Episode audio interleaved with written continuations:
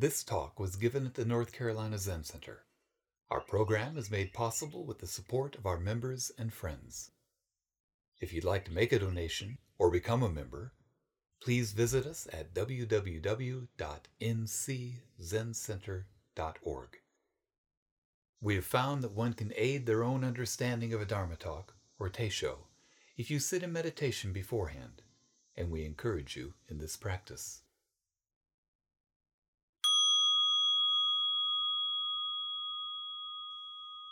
We'll, we'll take up case 43 of the Hekigan Roku of the Blue Cliff record this morning. So I'll read the case. A monk asked Dongshan, When cold and heat come, how should one avoid them? Dongshan said, Why not go to a place where there is no cold or heat? This koan, like every koan, is an invitation an invitation towards intimacy, um, to move towards rather than away. And also a reminder that Zen is about action and not necessarily about ideas. And, and so practice can take courage, it can take perseverance, it can take you know resolve, but as thinking about this case and Dongshan's teaching, it also, to my mind, uh, practice, this kind of practice takes a sort of um, creativity. And by creativity, what I mean is that creativity meaning uh, that we do something different, that we, that we do something different than what we've always done. That, something different than we habitually you know, humans, like all other animals, are sort of ruled by um, habits, by unseen uh, instinctual forces, um, patterns. And uh, but but unlike other animals, human beings have the capacity to free themselves from those habits. That's, I think, the big difference here. Um, and you know, to free ourselves, first always begins with becoming aware of what those patterns are. Oftentimes, they're very um, difficult to see in ourselves. And so, where these two traits intersect, this uh, this um, um, our instinctual patterns and our, and our ability to get free from those, where, where these two intersect, this is where Zen um, comes to life. This is where the practice resides. One of the most basic human patterns is um, to avoid. And um, this koan, in a sense, addresses that very directly and what to do about it. it. You know, when I read these cases and the lives of these Zen masters, it really becomes clear that, in a sense, they are they were artists um, using their creativity to help their students um, past their habitual ways of seeing and encountering the world. They, they had such an ingenuity to them. And, and in that way, I think just thinking about these stories as we encounter them in your own reading or in teishos like this, Dharma talks, the, the, the you want to encounter them in a way that it's sort of like um, you want to ask yourself, how is this interrupting the pattern? You know, these are pattern interrupting devices. Um, And, and you know, sometimes I've said this before, sometimes I think of these cases as kind of like a, um, or the practice in general, kind of like um, an old record that's playing on a turntable. Um, and the process of sitting, zazen, or listening to teisho is um, it, it kind of like lifting the needle off of the record so that it, it, we can experience the quiet, um, those that that is unavailable when the needle is in those well-worn grooves, the, those well-worn patterns. And, and that can be helpful. But the, the other thing, though, to keep in mind is that the, the, the, the needle just keeps getting put down on the record. Right? So we lift it, we get some kind of quiet, some peace of mind. But then, of course, it just kind of goes back down and starts playing again. And so Zen is, is not just about lifting the needle off the record for a short time, but rather taking that needle and just scratching the shit out of that record so it does not play. Those, those ultimate, you know, two familiar tunes. You know, every time we breathe, every time we uh, recite Mu, we are interrupting the music. The uh, difficulty, though, as I've said so often, is that even that can become um, part of the habit mind. So, coming here, practicing, that itself can be co opted, be consumed by the mind of habit. And this is why in Zen the tool of inquiry is so important. You know? So, it's not just about um, mu, it's what is mu? What, who is it that breathes? Right? Not just this sort of uh, kind of um, uh, pattern, this rhythmic kind of pattern of mu or the breath. So, uh, you know, we mentioned how this this koan today is in a lot of ways about the pattern of avoidance, but more fundamentally, the, the most basic human pattern is the pattern of me. Um, and so, in this case, it's just one more brilliant example of how these masters um, help us get free from that. The master in this case is Dongshan. Tozan is his Japanese name. He was a Tang era master, and he's one of the founders of the Caodong or Soto school of Zen um, in China. And probably best well uh, best known for his teaching called the Five Ranks, and the Five Ranks are encountered at the end of our formal training as poems. They really delineate the path of training, the path of realization, and this dance between form and emptiness and how that is realized. I was, I was just reading a little bit about Dongshan this morning, and I came across the story of his death and, um, and thought that I would share that, especially in the light of the, the death of Queen Elizabeth um, that you know just happened and how much pomp and circumstance is happening right now around that. Um, so Dongshan died when he was uh, just 63 years old, which is quite young even in that time. And it's said that at the end of his um, life, he became quite sick. And uh, one of his monks came to see him and asked him, Even as you're sick, is there still someone who is not sick? Dongshan said, There is. The monk asked, Does the one who doesn't get sick see the master? Dongshan said, I'm able to see him. The monk then asked, What do you see? The master said, At that time, I don't see any sickness. You know, what is it to be sick and yet not see sickness? So when he was uh, close to death at that point, he um, had the monastery bell rung to bring all the monks in for a kind of a last goodbye. And um, they was surrounded him, and as uh, they were watching him, it appeared that he stopped breathing. And at that point, they began to cry and wail and sob. And suddenly, Dongshan opens his eyes and says, don't be so attached. Go back to your practice. So then, apparently, goes on that he instructed the, uh, the monastery director uh, to prepare a feast that would, was going to be held a week later, and he said it would be called a delusion feast.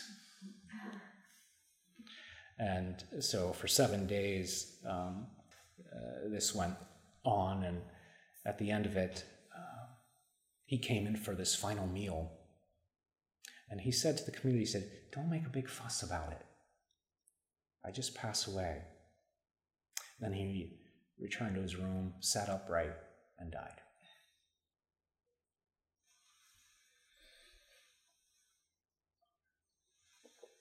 So, when cold and heat come, how should one avoid them? In Japanese, this is this kind of question is what's called a um, shaku jimon uh, question.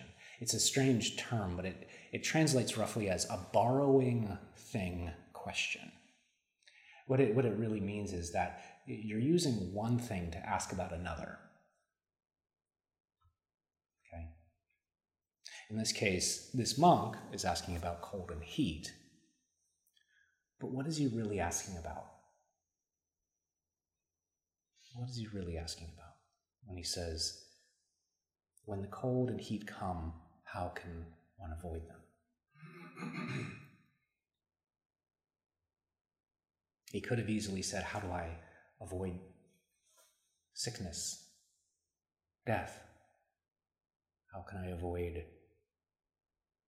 the ups and downs, the mind states, pain and pleasure, boredom and excitement? Of course, this dialogue took place way before uh, central air, as this nice breeze is coming down from the air conditioner today. Um, Daido Loori, who uh, Roshi, who is a um, contemporary Zen teacher in New York, he commented on this case and he said the um, the notion of sustained avoidance is a relatively modern development. Technologically, he says, we are quite capable of avoidance, but we have yet to come up with the technology for taking care of greed, anger, and ignorance. Sustained avoidance. Such a nice summary of this modern American life. And so, suffering from a Buddhist point of view, in essence, is, is this grasping and avoiding. And so we suffer when we feel different, when we feel apart from, when we feel less than, when we wish we were different, when we wish circumstances were different. And Dongshan answers the monk by saying, Why don't you go to the place where there is neither cold nor heat? Dongshan's response can easily be misunderstood and plays into this idea that somehow meditation is, will fortify us. You know, it, that it acts as, sort of a defensive structure, an armor against life. And that somehow will help us transcend the conditions of our life. I, I, think of the old Kung Fu show, you know, with David Carradine, some scene from that where he, uh, I don't know, he's getting branded with a hot iron poker, you know, just going into this kind of trance like state. This is not Zen practice.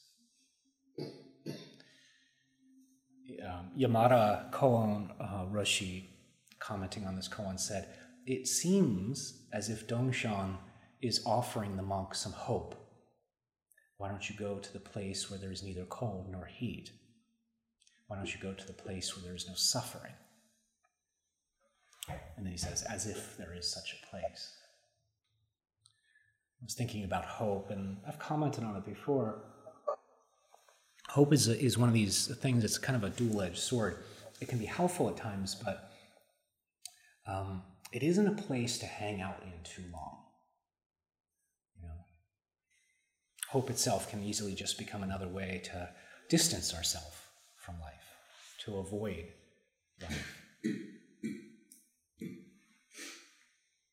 You know, when we are in sort of in that territory of hope, in a way, what's happening is we are giving up any agency, any any like we, there's nothing we can do about it. I just hope things will get better.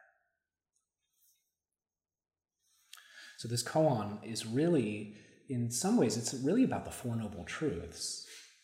Um, this monk's question, when heat cold and heat come, how can I avoid them? This is, in essence, the first and second of the Noble Truths. Life is suffering, and we suffer because we avoid and cling.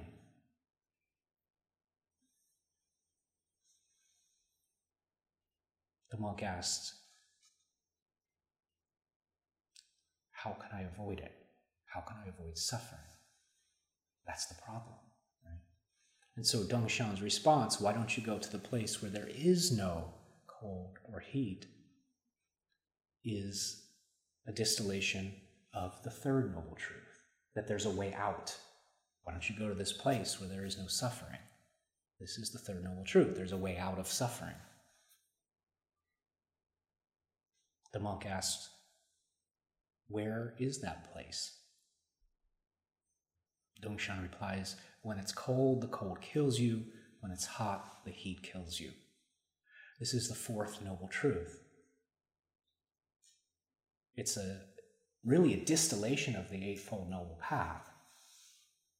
You know, the Eightfold Path um, right speech, right livelihood, right action, right view, right concentration, etc., etc. This is just a distillation of our life. So, so Dongshan's answer, the Eightfold Path, is nothing unusual. It's simply pointing us back to our life You know, this, this word right can be problematic in some sense because it conjures up kind of ideas of right versus wrong, like there's a right way to do something and a wrong way to do something. But in thinking about this, instead of right, right view, right livelihood, right action, I thought perhaps we could substitute the word right with um, honest. You know, honest view, having an honest view of our situation having an honest look at how we're using speech, how we're using our minds, how we're making a living.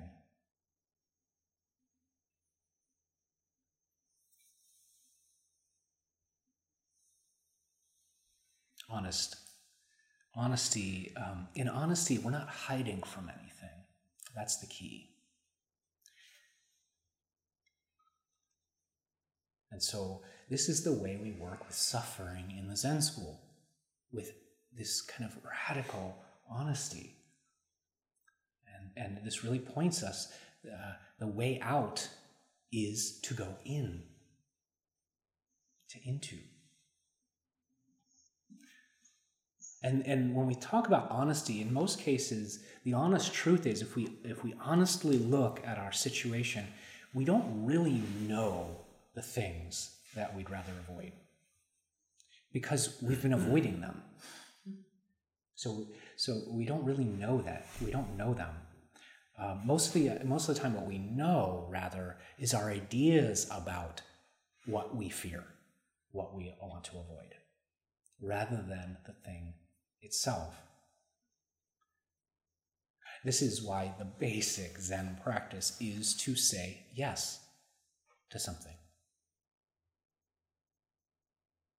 And, and what this is, is about is really adjusting to conditions rather than this insistence that conditions adjust to us. It's not about uh, it's not about crushing the ego. You know, you read these things in Zen literature, and some people have these ideas. Um, it's not about uh, uh it's not like masochism. It's not killing our preferences. It's not trying to sort of get beyond being human but it's rather about exploring those mind states, those things that we think we know, that we think and reflexively avoid, um, habitually avoid. So Dongshan is using this monk's avoidance, this longing to escape. He's using it. So the monk, the monk, you know, takes the bait. Where is that place? Come on, come on. Where's the place? Where do I go? Where's that place of no cold and no heat? In, in reality, every koan is pointing us to that place. Where is that place? Uh, to, to point to it, um, uh, we can look at a number of other cases. One is with Master Kempo. He was once asked by a monk, um, Where is the one road to nirvana? Kempo took his staff, he held it, held it up in the air, drew a line in the air, and he said, Here.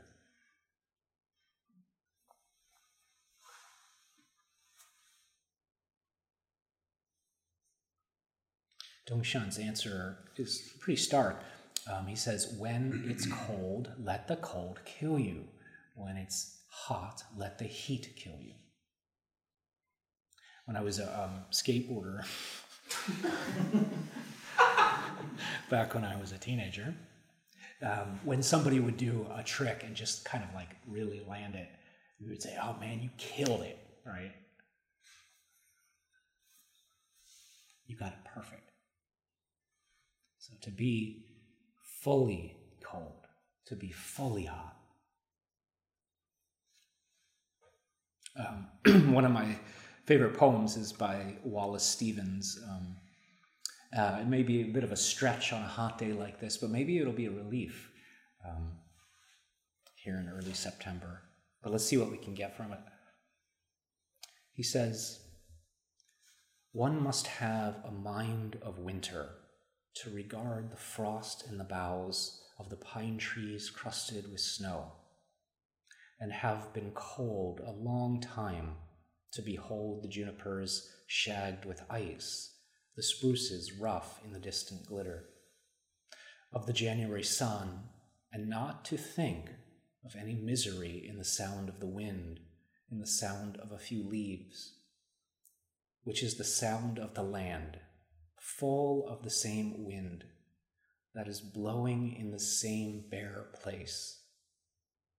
For the listener who listens in the snow and nothing himself beholds nothing that is not there and nothing that is.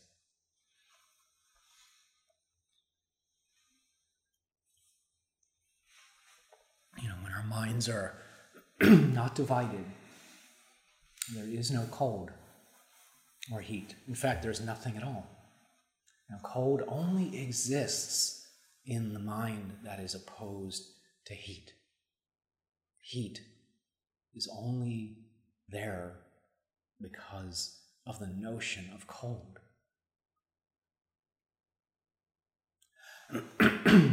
Master Hakuin, talking about this case, said that Dongshan's answer is like a pearl that is that lighting up the night sky. He says he presents it along with a tray and all, serving it up. Which reminds me of Gensha, Master Gensha, who said the whole universe is one bright pearl. One bright pearl. It's, it's such a beautiful image but we have to remember that this one bright pearl includes war, emotional turmoil, divorce, unemployment, sickness. Nothing is left out. Um, I think some of you are familiar with Dosho Port. He's a, another contemporary teacher, a colleague of mine. He, um, he, was, he wrote a piece a while back about um, the way Dogen, Master Dogen, uses the word koan, which is sometimes different, he said.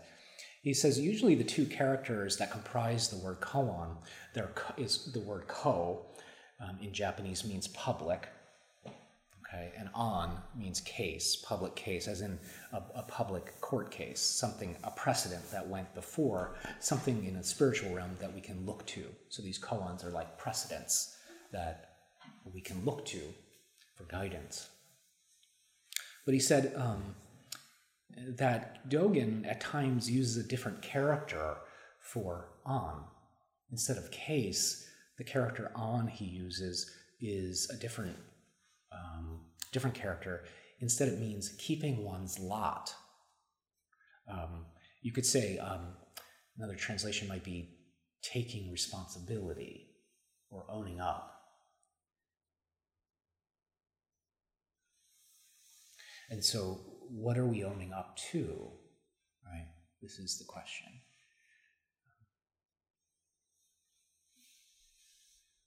One bright pearl,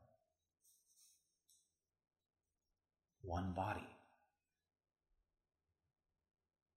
This is important because we often talk about giving up the self in Zen practice. You know, Dogen said, to study Zen means to study the self. To study the self is to forget the self. To forget the self is to be confirmed by the myriad things, actualized by the myriad things, the myriad conditions. You know, uh, actualized, you could say also realized, to be realized by all of the conditions of our life.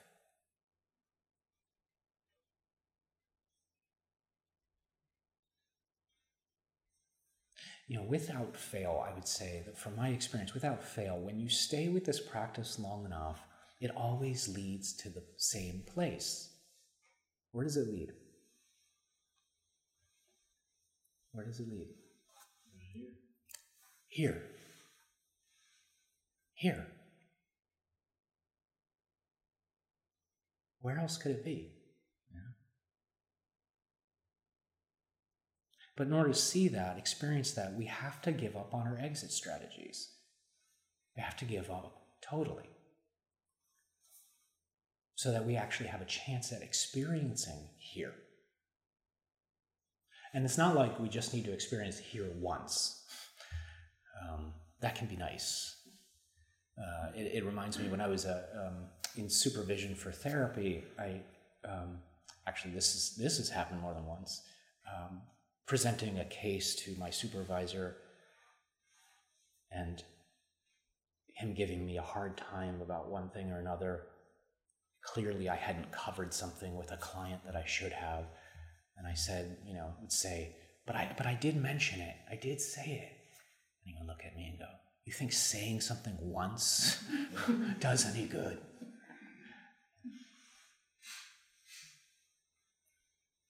We have to experience here over and over again. In this way, you know, it's this this koan experiencing the cold completely, experiencing the heat completely. Um, when we're bored or uncomfortable, just totally letting go into that.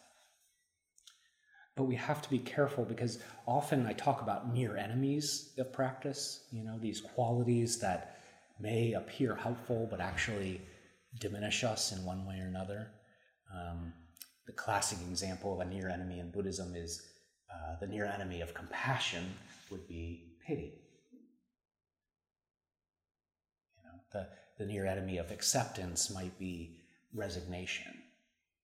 You know, it's not really acceptance. And, and so, one of the keys to um, knowing if this is one of these near enemies is it, is it drawing us closer or is it reinforcing our sense of separateness? This is something you can use in your own life, you know. And so, one of the near enemies of letting go might be kind of giving in a, a kind of um, place where um, that is kind of an unhealthy, kind of a self sacrificing place. Maybe even a submissiveness. This isn't what Dongshan is pointing to. You know, and, and people often have a lot of questions about letting go. How do I let go? How do I let go of something? letting go is not something we can actually do. It's not something to be done. Um, think um, like your hair, your blood, your breath. You don't have to do anything with any of those. They just take care of themselves, right? Your hair just grows, your blood circulates, your heart does its job, your breath just happens. So when we get caught into ideas of how we should let go, this is the problem, is we're trying. Letting go in Zen is really about not interfering with things. When we get out of the way, letting go just happens. When we don't interfere with things as they are, when we're fully invested, totally invested, meaning giving our full presence to what is rather than pushing or pulling, then letting go just happens. It's our impatience, usually, that interferes with letting go. So, letting go in Zen is not letting go of something, but letting go into something. A monk asked Dongshan, when cold and heat come, how can one avoid them? Dongshan said, Why don't you go to the place where there is no cold or heat? The monk said, What kind of place is there where there's no cold or heat? Dongshan said, When it's cold, the cold kills you, and when it's hot, the heat.